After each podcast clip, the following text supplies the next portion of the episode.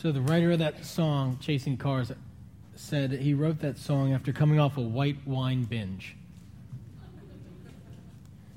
Seriously, have you ever heard those three words in combination? A white, he also had too much cheese. I mean, seriously, a white wine binge. Nonetheless, he came off a white wine binge and he had two thoughts. One was, we're all like dogs chasing cars, and what would a dog do if he ever caught it? If you have a dog, you know they're stupid. I, I, I shouldn't. I should only speak for my dog. My dog is stupid. My dog does lots of things with no point and no purpose. He just does them. No one knows why. I'm pretty sure he doesn't know why. You watch a jo- dog chase a car. What will it do if it gets it? It has no idea. It's just going to chase the car. And so what he was saying was like, you know, we're, we're like dogs chasing cars. We're running around urgent. We don't even know what we'd do if we got the thing we're running after. And so his response was, let's just watch everybody else chase cars. Let's just forget this maddening pace of urgency and just, we'll just sit back and do nothing. I've got to be honest. There are times when that sounds very appealing. We live in a culture where we stress so many things, and the pace of life gets faster and faster, and the more technology we get, the faster it gets. And convenience doesn't seem to help us at all. We just keep moving really fast, and we have this vague sense that perhaps the things we're racing after are not that important, but we can't seem to stop racing after them. And so there's something about that that's kind of appealing. Yet, nonetheless, there is a, something else which is true, and that is this there actually are things that are urgent. I, like I said, I think we miss what they are, quite honestly. I'm going to talk to you more about that later. I think we often miss what the actual urgent thing is, but there actually are things that are, that are urgent. And one of them is the simple truth that we expire. You and I have a limited span of life. It requires, it would seem, some action in the midst. Thursday morning 2 a.m., my mother died. She was 83 years old. That seems like plenty, right? And yet, expecting it for weeks when I got a call in the middle of the night from hospice, when the phone rang, I swore because I knew who was calling me in the middle of the night. And I answered, and they said, Bruce, your mother has died. I said, okay. Nan and I got up, drove over to my father's apartment to wake him up and tell him that his wife of 64 years had just died and bring him up to hospice. We walked in the front door, and hospice has a lovely tradition when it's not yours. And there's a candle in the hallway that's lit for the person who dies. And so I walked in the door and I looked down the hall, and there was the candle lit, and I knew it was for my mom. Walked into her room, and she was dead. But hospice, I'll tell you, they do a good job at some things. And one of the things they do well is that they care for people in their end of their life, and so they look like themselves. They bathed her every day, and they shampooed her hair every day, and they combed her hair, and they put stuff on her lips. And so as I walked in the room, it was my mom, and uh, just very thin because how long it had been since she'd eaten. And uh, it was about 15 minutes that was, uh, I mean, honestly, it was pretty, uh, I, I'm, I, I'm glad I had it. I'm glad I had it, even though I know she's gone. I'm, you know, I'm sort of academic, not emotional, so I know she's gone. But it was still, it felt like there was my mom there, and so.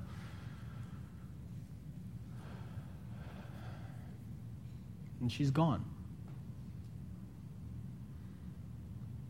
And I can say anything I want about. She was 83 years old, and my dad had 64 years with her, and I had wonderful years with my mom, and she's still gone.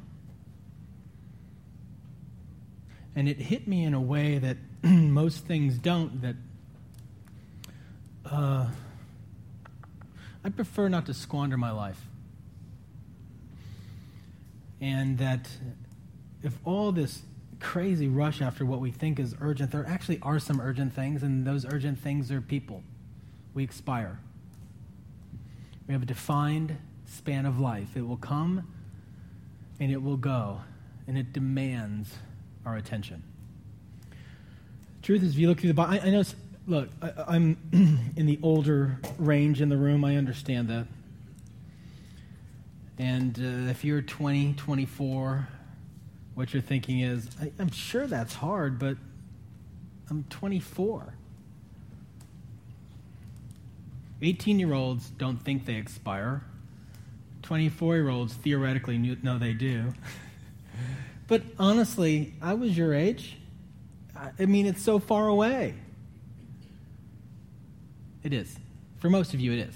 Yeah, I mean, I'm going to say something stupid like, well, you never know what's going to happen tomorrow. Well, of course not, but who knows that? And that's really silly anyway. For most of you, your end of your life, and honestly, the end of people you care about is, is probably a, a ways away. I understand that. I understand how distant it feels.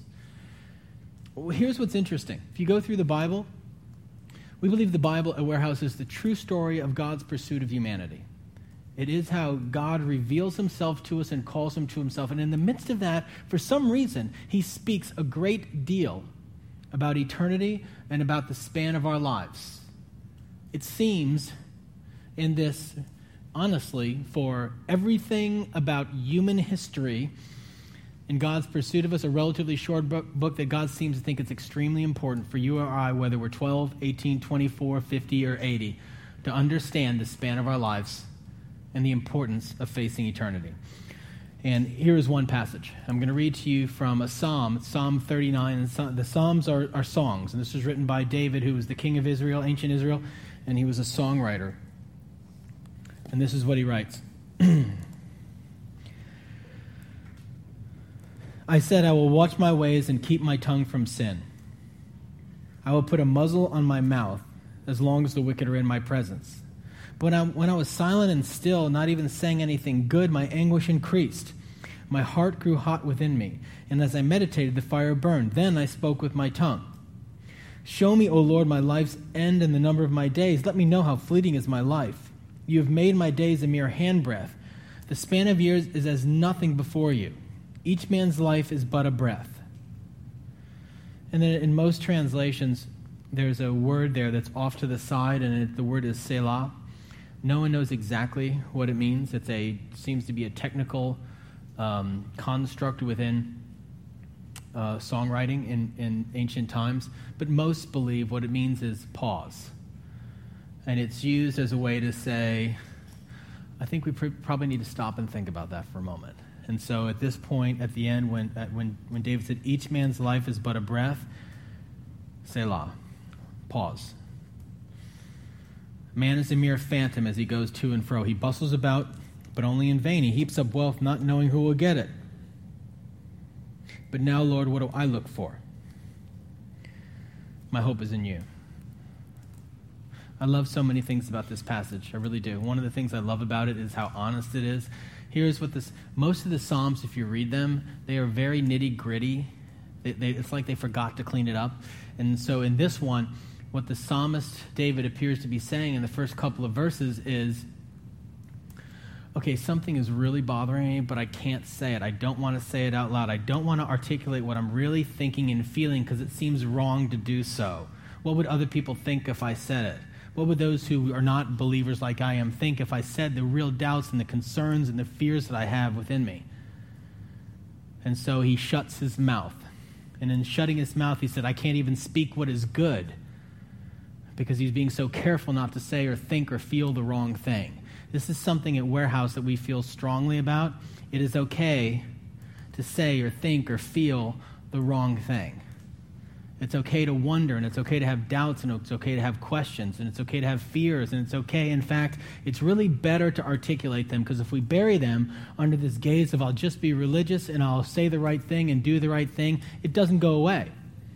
And the truth is, then we live with a very superficial faith that has nothing to do with our actual life. But when we face the things we actually wonder about, the doubts we have, the concerns we have, well, then in the midst of that, we actually find deeper, more profound answers for our life. And so, what David says is, I don't, I don't want to say, he's going through the motions. Can you just feel it? In the next verse, he says, Even when I meditated, my heart burned within me. It's like, okay, even when I'm praying, I'm sitting here, I'm reading my Bible, I'm praying, and yet within me there's this fire burning of questioning and wondering. And then finally it's too much. And he just speaks. And he says, Show me, O Lord, the end of my life's and the number of my days. Let me know how fleeting my life, how fleeting is my life. You have made my de- days a mere handbreadth. The span of my years is as nothing before you. Each man's life is but a breath. You know, honestly, I'm not a good reader. But when you read that, can you imagine? It's not, it's not, show me, O Lord, the length of my days. They seem so short, and my life is but a breath. Sinner says, God, why is life like this? Why is it so short? Why does it end? Why is there death? Well, I, when my mom died, a verse came to my mind, and it says in 1 Corinthians 15, Death, where is your sting? And this is my exact thought. It's exactly where it's always been. My exact thought. I'm not, I'm not whitewashing this for you to make it sound pretty. My exact thought was Are you serious? Where is death's sting?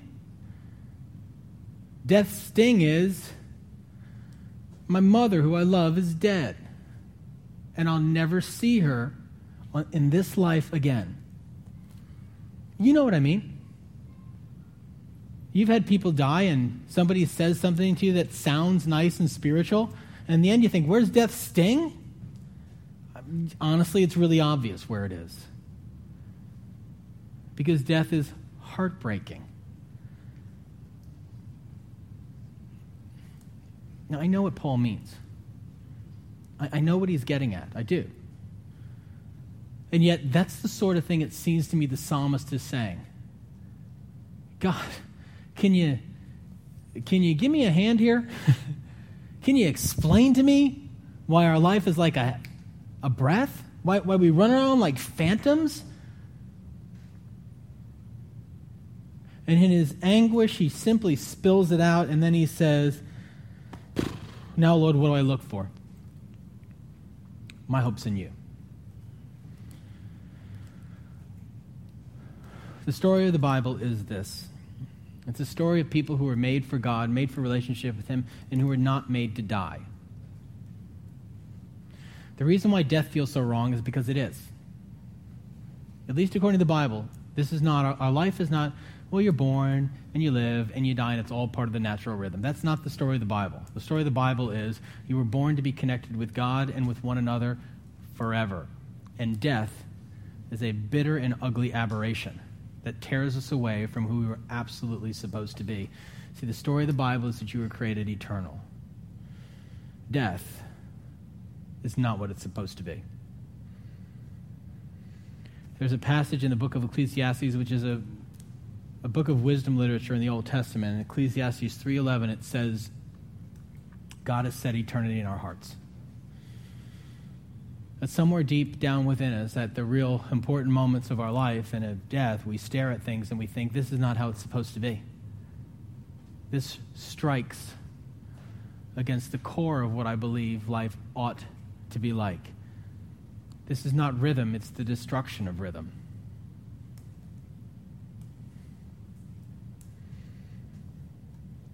Early on in the Bible, there's a passage where it's telling the story of people walking away from God, the God who created us for Him. And it says, he, God says essentially, don't, don't do it. If you do, you'll die.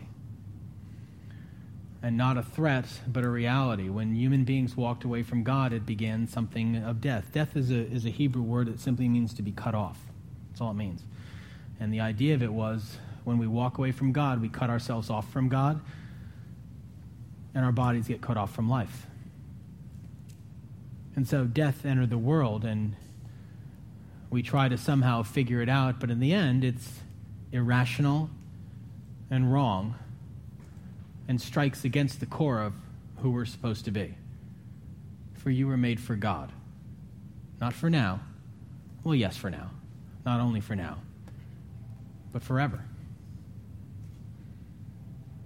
And so, the psalmist writes, God, my hope is in you. Because I'll need to see an answer beyond this.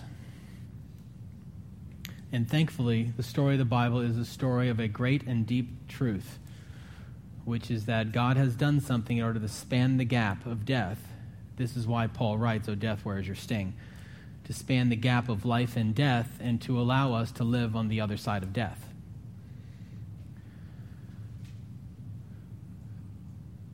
Francis Schaeffer, it's a Christian philosopher, wrote once When it comes to ultimate issues, thankfully our options are few.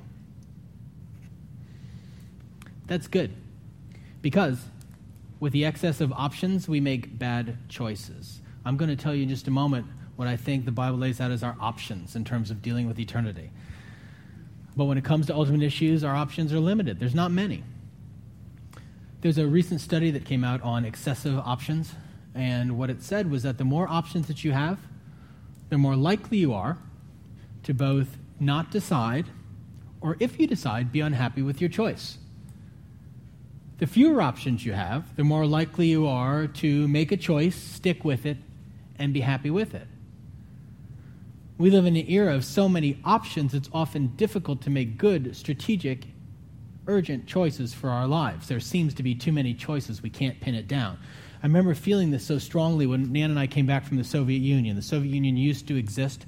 It's now Russia and a bunch of other countries. But the Soviet Union, when we went there in 19 something, 90, maybe? 89? Anyway, it was a while back. When we went there, if we walked into the grocery store in the Soviet Union, you might go in the day where they had bread. Now, they wouldn't have milk that day, but they had bread. Or you'd go in the day where they only had milk and they didn't have bread. If they had bread that day, if you walked in and say, Do you have bread today? And they say, Yes, we have bread today. And you walked over to the bread aisle, and you know what was there? Bread. Do you know how many choices? There was bread, people. There were no choices. There were loaves of bread, as identical as loaves of baked bread can be. And then I came back to the United States after three months. It felt like longer, but after three months, I came back to the United States and I walked into a grocery store, and it was not a Harris Teeter. I don't remember what it was. I walked into a grocery store and I was at the bread aisle, and I was like, oh my goodness. Seriously, have you been, some of you, you've been to the bread aisle, haven't you? Please tell me you have. There's, there's, I mean, uh, there's bread, or try the cereal aisle. I take my dad, he's 85 years old and struggles with dementia. I take him in the cereal aisle. And this is where I have to go. Dad, the Cheerios section is here. Here we go. There's the 19 flavors of Cheerios. Please don't go to the Chex and the 400 flavors of Chex. Let's not get involved with Froot Loops at all, you know? Cheerios. These 19.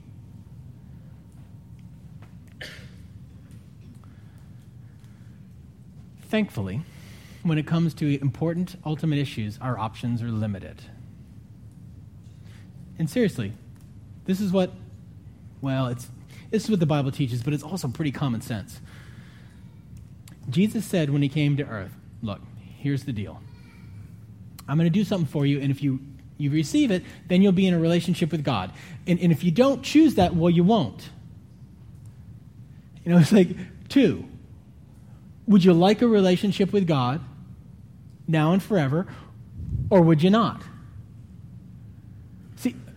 What the Bible pictures is that our lives can be connected with God, and then, they, then eternal life essentially begins one way or another. We either choose we're going to live with God or not.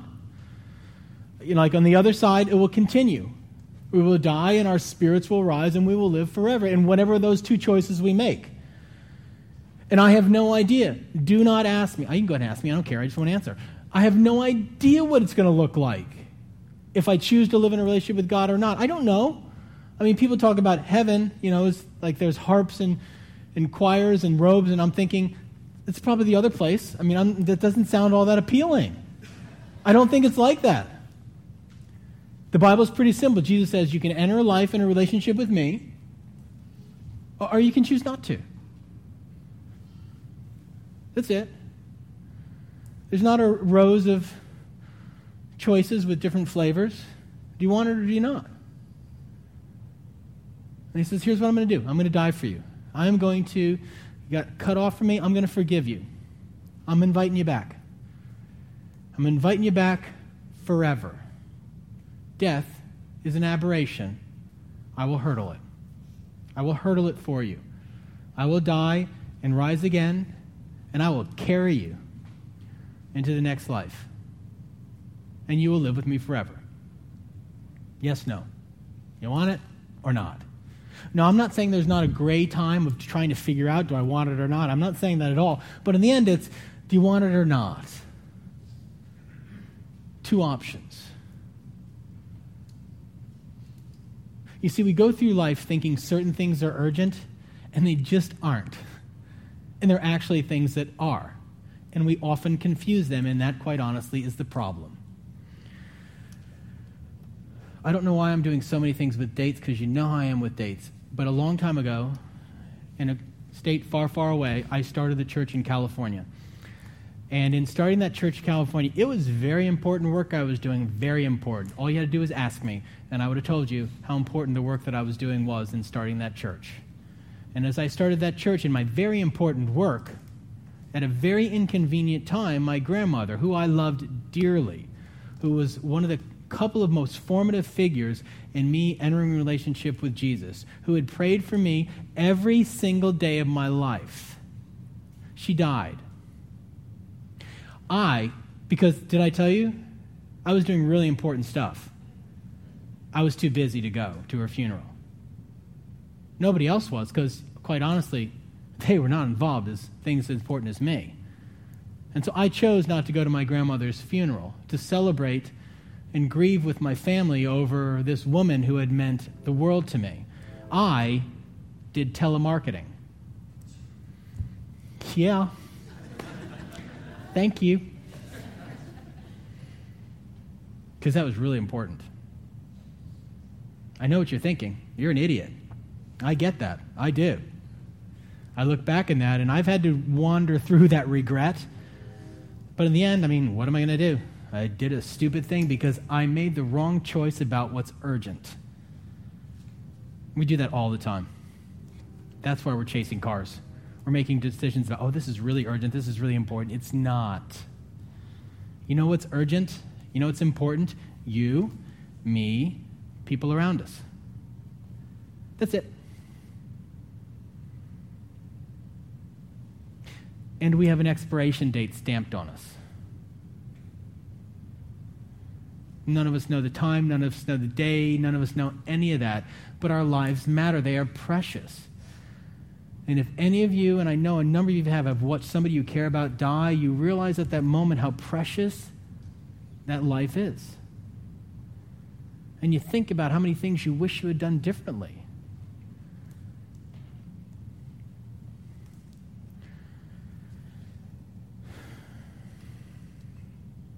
We expire, but it doesn't need to end there. And so, there's an urgent decision to be made. You see, human beings were made in the image of God, fashioned for Him. And so, being made in that image, what happens essentially is when we get forgiven in relationship with God, He begins to restore us to ourself. He strips off all of the stuff that ought not be there. And when we emerge on the other side, after years of transformation and reclamation, it is us. It is not some strange being with a harp and with a robe, it's us without all the stuff that clung to us in this life that kept us from being who we were supposed to be. Soren Kierkegaard, Danish philosopher, said, Now by the grace of God I shall become myself. That is what God offers you, your truest self lived in connection with Him, with everything false stripped away. The night before my mom died, I read her a verse which I have no idea if she heard but I wanted her to hear it is the picture that God gives of life on the other side. And it's in Revelation 21, verse 4, and it says this of, of, of God He will wipe every tear from their eyes. There will be no more death, or mourning, or crying, or pain, for the old order of things has passed away. That is God's picture of life on the other side of death. The old order of things has passed away, and we are restored and all that was artificial and false and never meant to be there, mourning and death and crying and pain, that goes away. And so, quite honestly, you have one of two things that would be urgent in your life today.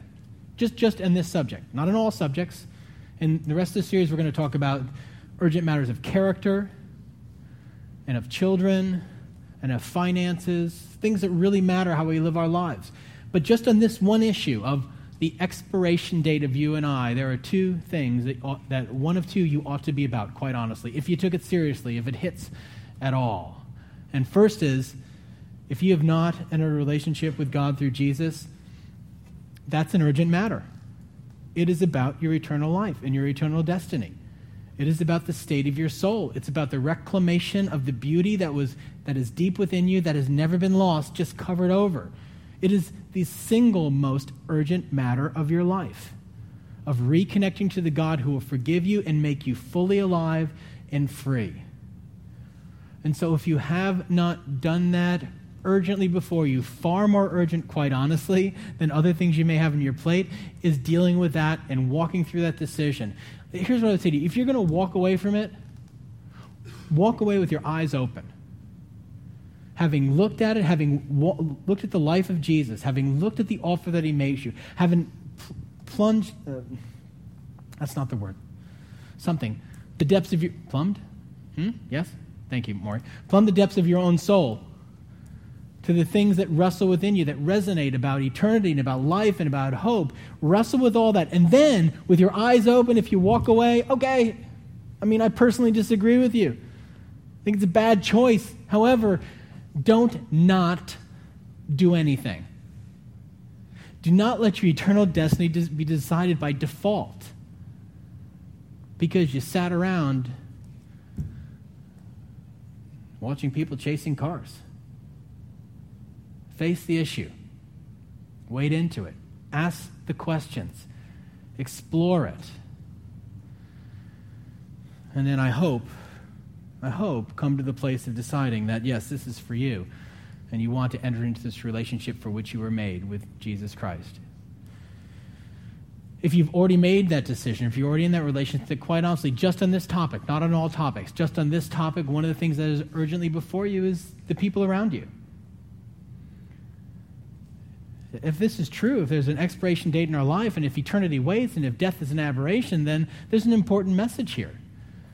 Important enough that it probably needs to be lived out in our normal life, not you know crammed into relationships in some odd and awkward way, but a natural part of our conversation because we care about people, we love them, we see them, and we want the best and the truest of who they are to emerge. These two options are really unescapable. Now, again,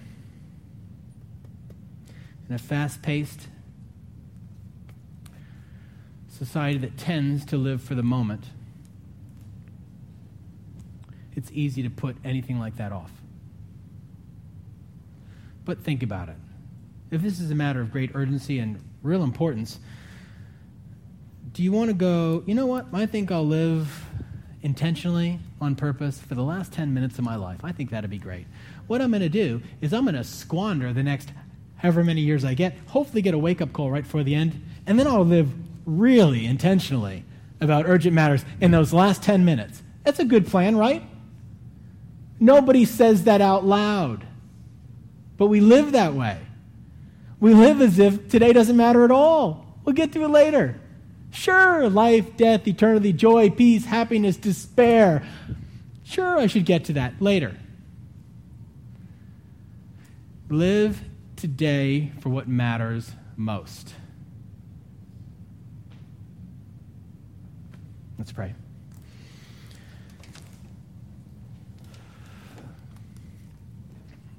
Lord, you are good and you are gracious, and not in some soft and ethereal religious sort of way, but in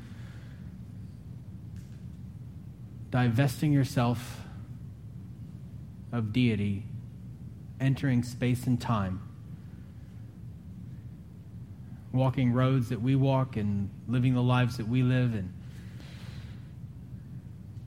doing it all so that you could pay a penalty for us and hurdle a hurdle a jump we can't without you. We want to make the most of that.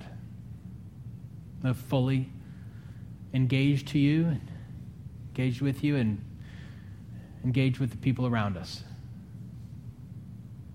Lord, by your grace, help us today to live for what matters with great, great joy and great passion and with great love and great hope.